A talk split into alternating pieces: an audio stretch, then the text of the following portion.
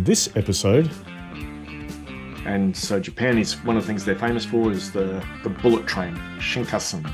Sorry, as the design's improved, they increased the speeds to 275, 32 trains an hour. And so if you're standing on the side of the track, one of these things is going to go past you every two minutes. Is that right? Oh my Yeah, god. the pressure wave built up and it came out the the far end of the tunnel as a sonic boom. And every So- two and every two minutes. Every two minutes. Inc- uh, diversity is being asked to the party. Inclusion is feeling like you're welcome. Welcome to Anecdotally Speaking, a podcast to help you build your business story repertoire. Hi everybody, I'm Shawn Callaghan. and hey everybody, I'm Mark Schenk. Mark, I believe you have a story. What I have you got? This is this is one that people might think about putting into their story bank, along with all the others, of course. But um, we can get good ideas from anywhere, and Yeah. uh, this is uh, this uh, example of getting ideas from anywhere comes from Japan. And so Japan is one of the things they're famous for is the the bullet train. Mm, Um, I'm gonna I'm going to make a I'm going to make a hash of trying to pronounce this, but Shinkansen. yeah, right. Some the, Been on the, train. Shinkansen. Yeah, it's great. Yep.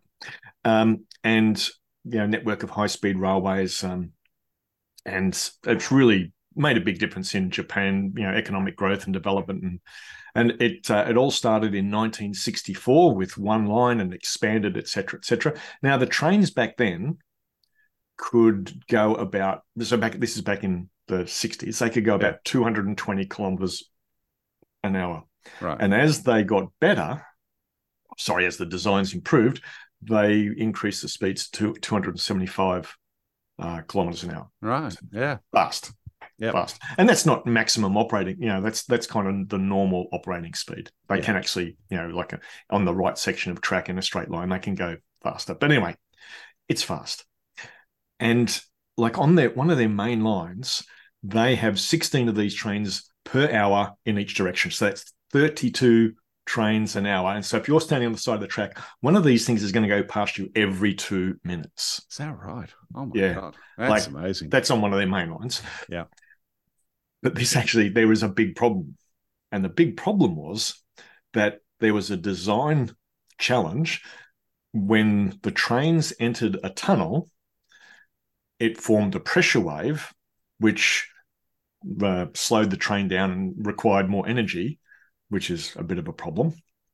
But the the main problem was that it the the the pressure wave built up and it came out the the far end of the tunnel as a sonic boom. Right, a- a yeah, that's a that's a small problem. yeah, and and especially when the environmental regulations meant that the trains had to operate at seventy decibels or less, right? So, but apparently, like if you're four hundred meters away, this sonic boom was still big. And every So- two and every two minutes. Every two minutes. right. So, you know, it was bad. The passengers, like it was scary for the passengers. The Yep. um the uh residents in nearby areas, it was no fun. And of course, you know, wildlife, etc. So Yeah. And engineers have been working for years to figure this out. Uh, how do we how do we improve this without fact sacrificing speed or using more energy? Yeah. In 1989, a guy called Eiji Nakatsu, who was a, a, a an engineer, was tasked with speeding the trains up even further, particularly to reduce the transit time in the western west of Japan. And but they already had a problem with this sonic boom thing, and he's thinking we have to solve this. And uh, Nakatsu was also an avid bird watcher, and he'd watched kingfishers diving at high speed into water. Right, so they've gone they go from air into a much denser medium, water, Yeah, yeah. with barely making a ripple. And he's and he thought maybe we can learn something from this. Uh-huh. And so they started studying the kingfisher's beak, which enters the water first. And what they discovered its design was incredibly complex. Like it, you know, from you know, at, to the casual observer, it looks fine, Yeah. but when you study it, it's really complex design. And so they designed a train nose that resembled the kingfisher's beak, and it and it resolved the problem. So Is that right? Sonic boom, but it also allowed the trains to travel faster. So they're now up to 320 kilometers an hour. They use 15% less electricity, less energy. yes. Um, and and this this nose, I mean, the nose of the trains, the uh, the bullet trains, that looks really weird these days. Yeah. It's like the old one was fif- was six meters long. These new Uh-huh. noses are fifteen meters long. So it's anyway, it's a huge a huge difference. But that inspired by that uh, that insight from nature, he actually solved a problem that was thirty years old. That's amazing. Oh my god! And you know that sort of biomimicry is is a big area now, isn't it? Mm, People oh, are absolutely. looking at all sorts of Yep. things to try to to come up with new ideas. It's yeah, um, San Diego Zoo's actually got a center for um, uh, st- uh, biomimicry. you know, really studying biomimicry. Is that right? Yeah. wow. Yeah. I mean, humans are very good at analogy, so um, it only makes sense that we would look to nature to get analogies to try to solve problems. So, but that's Yeah. that's amazing. I, I remember uh, traveling on the Shinkansen, but I was there before they'd solved the problem. So I was there in '91, and um, but I do remember just how perfectly timed those trains were. Um, and I, I remember Sheena and I and her mum Joan jumped on a train and then we went to our seats and there were people sitting in our seats. But it turned out we'd jumped on the train the two minutes before that train. So Oh, like we would and they were in their seats and we were on the wrong train. And so we were wandering around going, what do we do? And we got into the first class cabin. There was all these Japanese businessmen with their feet up smoking and whatnot. And um, we told him what happened. And he said, one guy sort of said, okay, at our next stop, the doors will open you need to take your bags and just run across the platform and an, the train on the other side doors will open. Just jump on that and that will take you where you need to go. Like they knew that and he was right. We did this and we had our bags there and went you know across the platform. And it was like this perfect timing of you know sort of doors opening. Uh, it, it does say a lot about japanese engineering that's for sure. Yeah. Yeah. Okay. So okay, um, yeah, what a great story. I love that story. It's um I don't know, just the fact that you know there's a problem there and, and, and again a coincidence, right? You got this guy happened to be a bird watcher. right? Yep. And that had the you know what you know, imagine if he was he watched something else. He wasn't a bird watcher. He'd be it would be a blank, you know, sort of wall he'd be running into. Yeah, yeah, and uh, the I, I mean, it's quite fascinating. There's obviously a lot more detail behind this, but Yeah. but he there was other problems with the train uh, in terms of noise and efficiency, and so um, the the device that connects the top of the train to the electricity yeah. Mhm. um, it was quite noisy as well. And he studied owls, and you know, because owls fly silently, and he identified a, a you know a design feature of of our wings that he was able to incorporate into that, and and solve that problem as well. Holy and- smokes. He's like the Birdman of Yeah. uh, of trains. That's Yep. fantastic.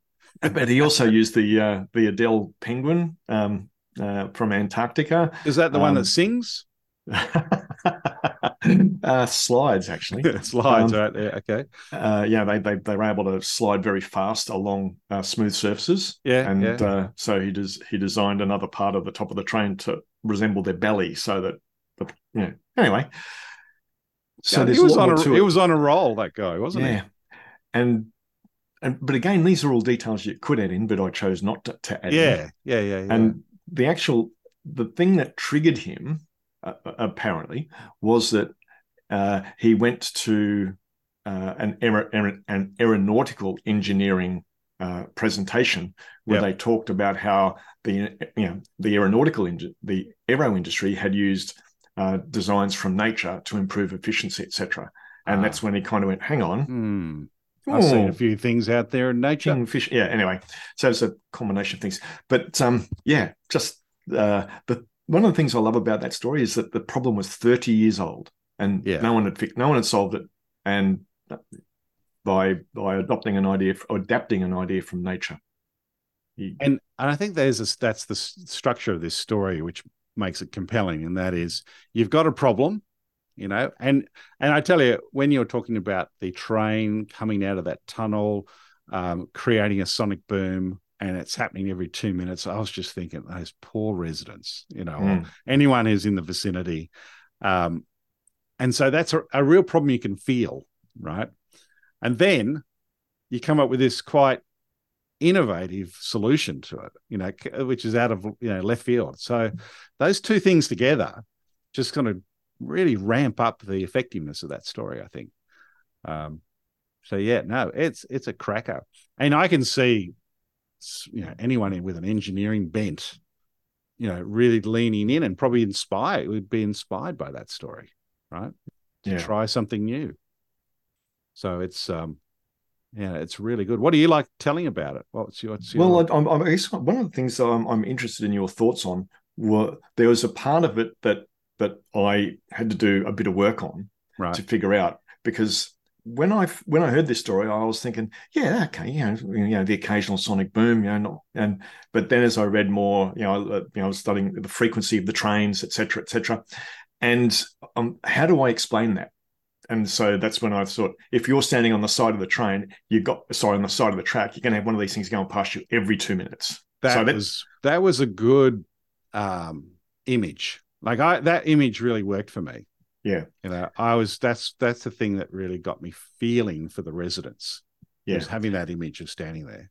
Yeah, and I guess that's you know kind of one of those things that we talk about with data storytelling is Yeah. you need to bring it to life. Mm, Yeah. because you know Yeah. like you know the they, they had all these information on frequency of trains and yada yada and it's like how do you translate that into something that a human being can understand so it's Yeah. that's what so okay that's good i'm glad that, that, yeah, that works really well. Yeah. Um, I, I really, c- there's nothing in there that I'm thinking, oh, gee, that would make a big difference in telling that story. I thought that was a really tight, well told story. And, you know, there's nothing extra that you would need. It's, it really hits the, po- hits the mark. So let's get on to, unless you think there was something you would, you would uh, change in your telling. no no i spent about half an hour this morning thinking Putting about that story and Right. um um, I'd, I'd heard it sometime before. It was on my list of stories to research for the podcast. Right. Um, and uh, but I, I it was one of those things. You know, I really enjoyed doing the, uh, The looking into it. Where did you go to research it? What were some of the Oh, places? look, um, so look for some of the uh, some of the dates. I went to Wikipedia. Yeah. Um, so and uh, then I uh, there's a, a the BBC had a uh, a podcast on it. hmm And so I listened to that podcast. There was another short video from uh, Nature magazine and a, a, a range of different resources. You know, the, the, I just typed uh, Shinkansen Kingfisher Right. into Google and it And just gave me all the resources I need. But I do find that Wikipedia is good for the data, for some of the data. Yeah. Right. Like, so, Yeah. you know, like I was particularly interested. Okay, when did this thing start? Okay, and Yeah. then I wanted to know when when did uh, Nakatsu start looking at this? It was Yes. 1990. Because one of the things about the stories, of course, they're events and they have to have dates. So, Yeah. Yeah. It helps. Um, it helps. so yeah, anyway, Yep. a, a whole bunch of different uh, different sources. Yeah, that's good. That helps. That helps. Uh, business points. I think um, of the obvious one for me is just you know look outside your your you know realm Mm, for hints as to how to solve problems. Uh, You know, we are great at solving problems through analogy, but what that means is you've got to go out and experience things, right? And I think this is just for storytelling generally. You know, you can learn storytelling, but if you don't have any content, you know, Yeah. it's for naught, right? So it's putting yourself in situations where you might, you know, see something different or read something that's outside your world and that should be things you'd be looking for, right? yeah, so so the big one that's coming to me from from listening to you speak and is diversity. Right. So diversity of diversity- ideas. Well, what you mean? diversity, diversity, dot dot dot, diversity of ideas, Right. diversity of people with different viewpoints, I uh, diversity of perspectives, diversity of interest. Yeah, yeah. And so, um, you you can uh, great ideas don't come from the same thinking. no, no, Right, that's so- right. Exactly. So having diverse, you know, diverse inputs helps you solve problems. Yeah, yeah. So diversity, uh, that's a, it's a, a you know, anyway, I, I think that's a big one. you know, and and I think it really helps to be on the lookout for anything. Like I'm, I'm now like my ears are peeled for anything that's um, a little bit different. So, to give you an example, I was listening to a podcast. Uh, Adam Hills, comedian here in Australia, um, also in the UK, uh, was being interviewed by uh, um, Wil Anderson. So he's got a podcast, Wilosophy, really good podcast. Anyway, Adams has just bought a restaurant in London. Right, obviously things are going well for Mr. Adams. Um, yeah, but he was talking about this book called Unreasonable Hospitality it's kind of like the story of the world's best restaurant at the moment, which I think is in New York. And but you know, you hear that, and I think, okay, there's that's another industry. It's not an industry I know that much about, uh, but everyone goes to rest. Well, many people go to restaurants, so um, it will be it will make sense to people to hear stories about restaurants, right? Yes. So I've wrote that book down. I'm going to get it, and you know, I'm sure that there's there's going to be some cracking stories in there. So that's the thing, isn't it? It's sort of like get, getting your head into the restaurant world or getting your head into you know, Formula One racing or whatever it might be. You know, it's like whatever's your interest. Mm. Like this case, bird watching.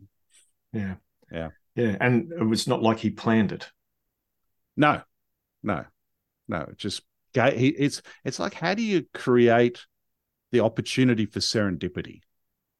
Right. Yeah. You have to put yourself into a variety of, of as you say, diverse environments, etc. You're not going to get new ideas by doing exactly the same thing every day. Okay, that now that brings me to another potential business point, which is around listening. So it's okay to have uh, uh, diversity of thinking, but you actually need to be able to hear it. Yeah, right. So, how do you create like an inclusive environment where people can hear the the idea. Yeah. Right? So, so yeah, that's so that's so interesting. Yeah, I was so, I was talking yeah, to uh, to uh, Hannah Davies, uh, one of our partners, uh, and she's based in Toulouse. I talking to her last night, and uh, so um, she and Maria Marenko have been doing quite a bit of work on uh, on storytelling for inclusion, and she had a lovely little metaphor. Um, the the, the inclusion is uh, it's like uh, so diversity is being asked to the party. Inclusion is being asked to dance. Yeah right right. Now i i, I kind of like that but i've got a variation that that i said inc- uh, diversity is being asked to the party. Inclusion is feeling like you're welcome. Right right as you walk in the door yeah, yeah mm. you know, people talking to you and etc. etc. Exactly. So there's you, you, can have all the diversity you yeah. like, mm. but if they're just standing there feeling like they've got no voice, yeah, it's pointless. So you know, put those th- two things together, listening and diversity. Um, last night I was chatting with uh, Stuart French. I gave a talk at the uh, knowledge the knowledge man. Oh, he's doing well. Um, so it was. Um, I gave a talk at the Knowledge Management Leadership Forum last night, and he was saying that his 19 uh, year old daughter came to him and sort of said, Dad, you know, all this stuff that's going on in Israel and Palestine, how do I get my head around what's going on there? And Stuart, being the uh, very adept knowledge manager that he is, and he's actually a bit of a specialist in search engines, right? He sort of said, um, do a search for uh, the left and right spectrum of news agencies graphic. Anyway, she found this graphic and it shows, you know, from the very left uh, news uh, feeds all the way to the very right. And he said, pick two from the left, two from the middle, and two from the right, and watch those. He said, see what you can find that's actually similar across them. Don't believe anything outright and just you know sort of try to assimilate and see what patterns you can pick up anyway she came back to him about uh, a week or two later and she said oh my god that's been amazing you know like i've i've really got a, a good understanding you know of what's happening over there just through this broader perspective and so that's wow. that's diversity and listening right yeah, yeah, I love it. I love it. It's also, you know, he's he's helping he's helping teach her how to think yeah, it's critical thinking, isn't it? Yeah. It's it's helping. Yeah, it's such an important um, It's a skill great that- skill. Mm, Yeah. And that's a really that's a really good idea if you want to get some insight into an issue. Yeah, Is to is to is to is to look across the uh, the perspectives. that's that's a ninja dad move, I would say. yeah.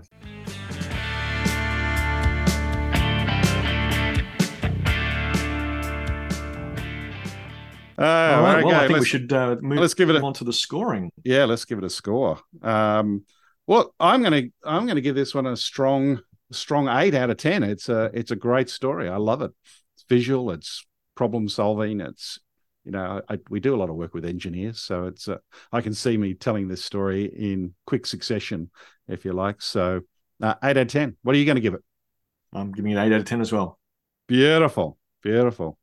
Now, before we wrap up, I did want to just say to people, if you've got this far, well done, well done.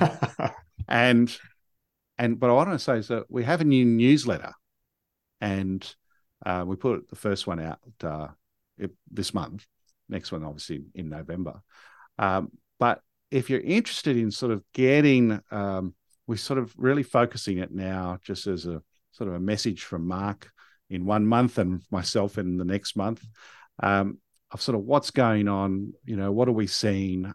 What are some you know good story examples? Those types of things. Jump onto the newsletter and and it will um, give you just another bit of insight on how to get the most out of business storytelling. Cool. So I think that's it. So I'm going to sign up. Sign up, Mark. Yeah, sign up. Thanks again for uh, listening to Anecdotally Speaking.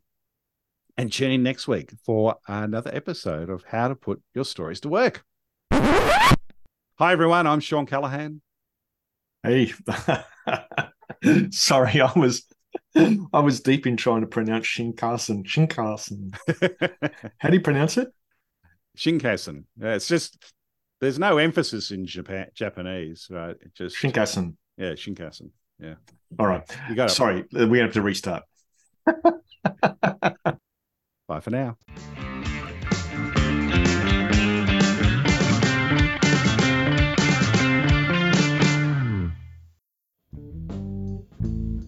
Anecdotally Speaking was engineered by Dave Stokes from Author to Audio.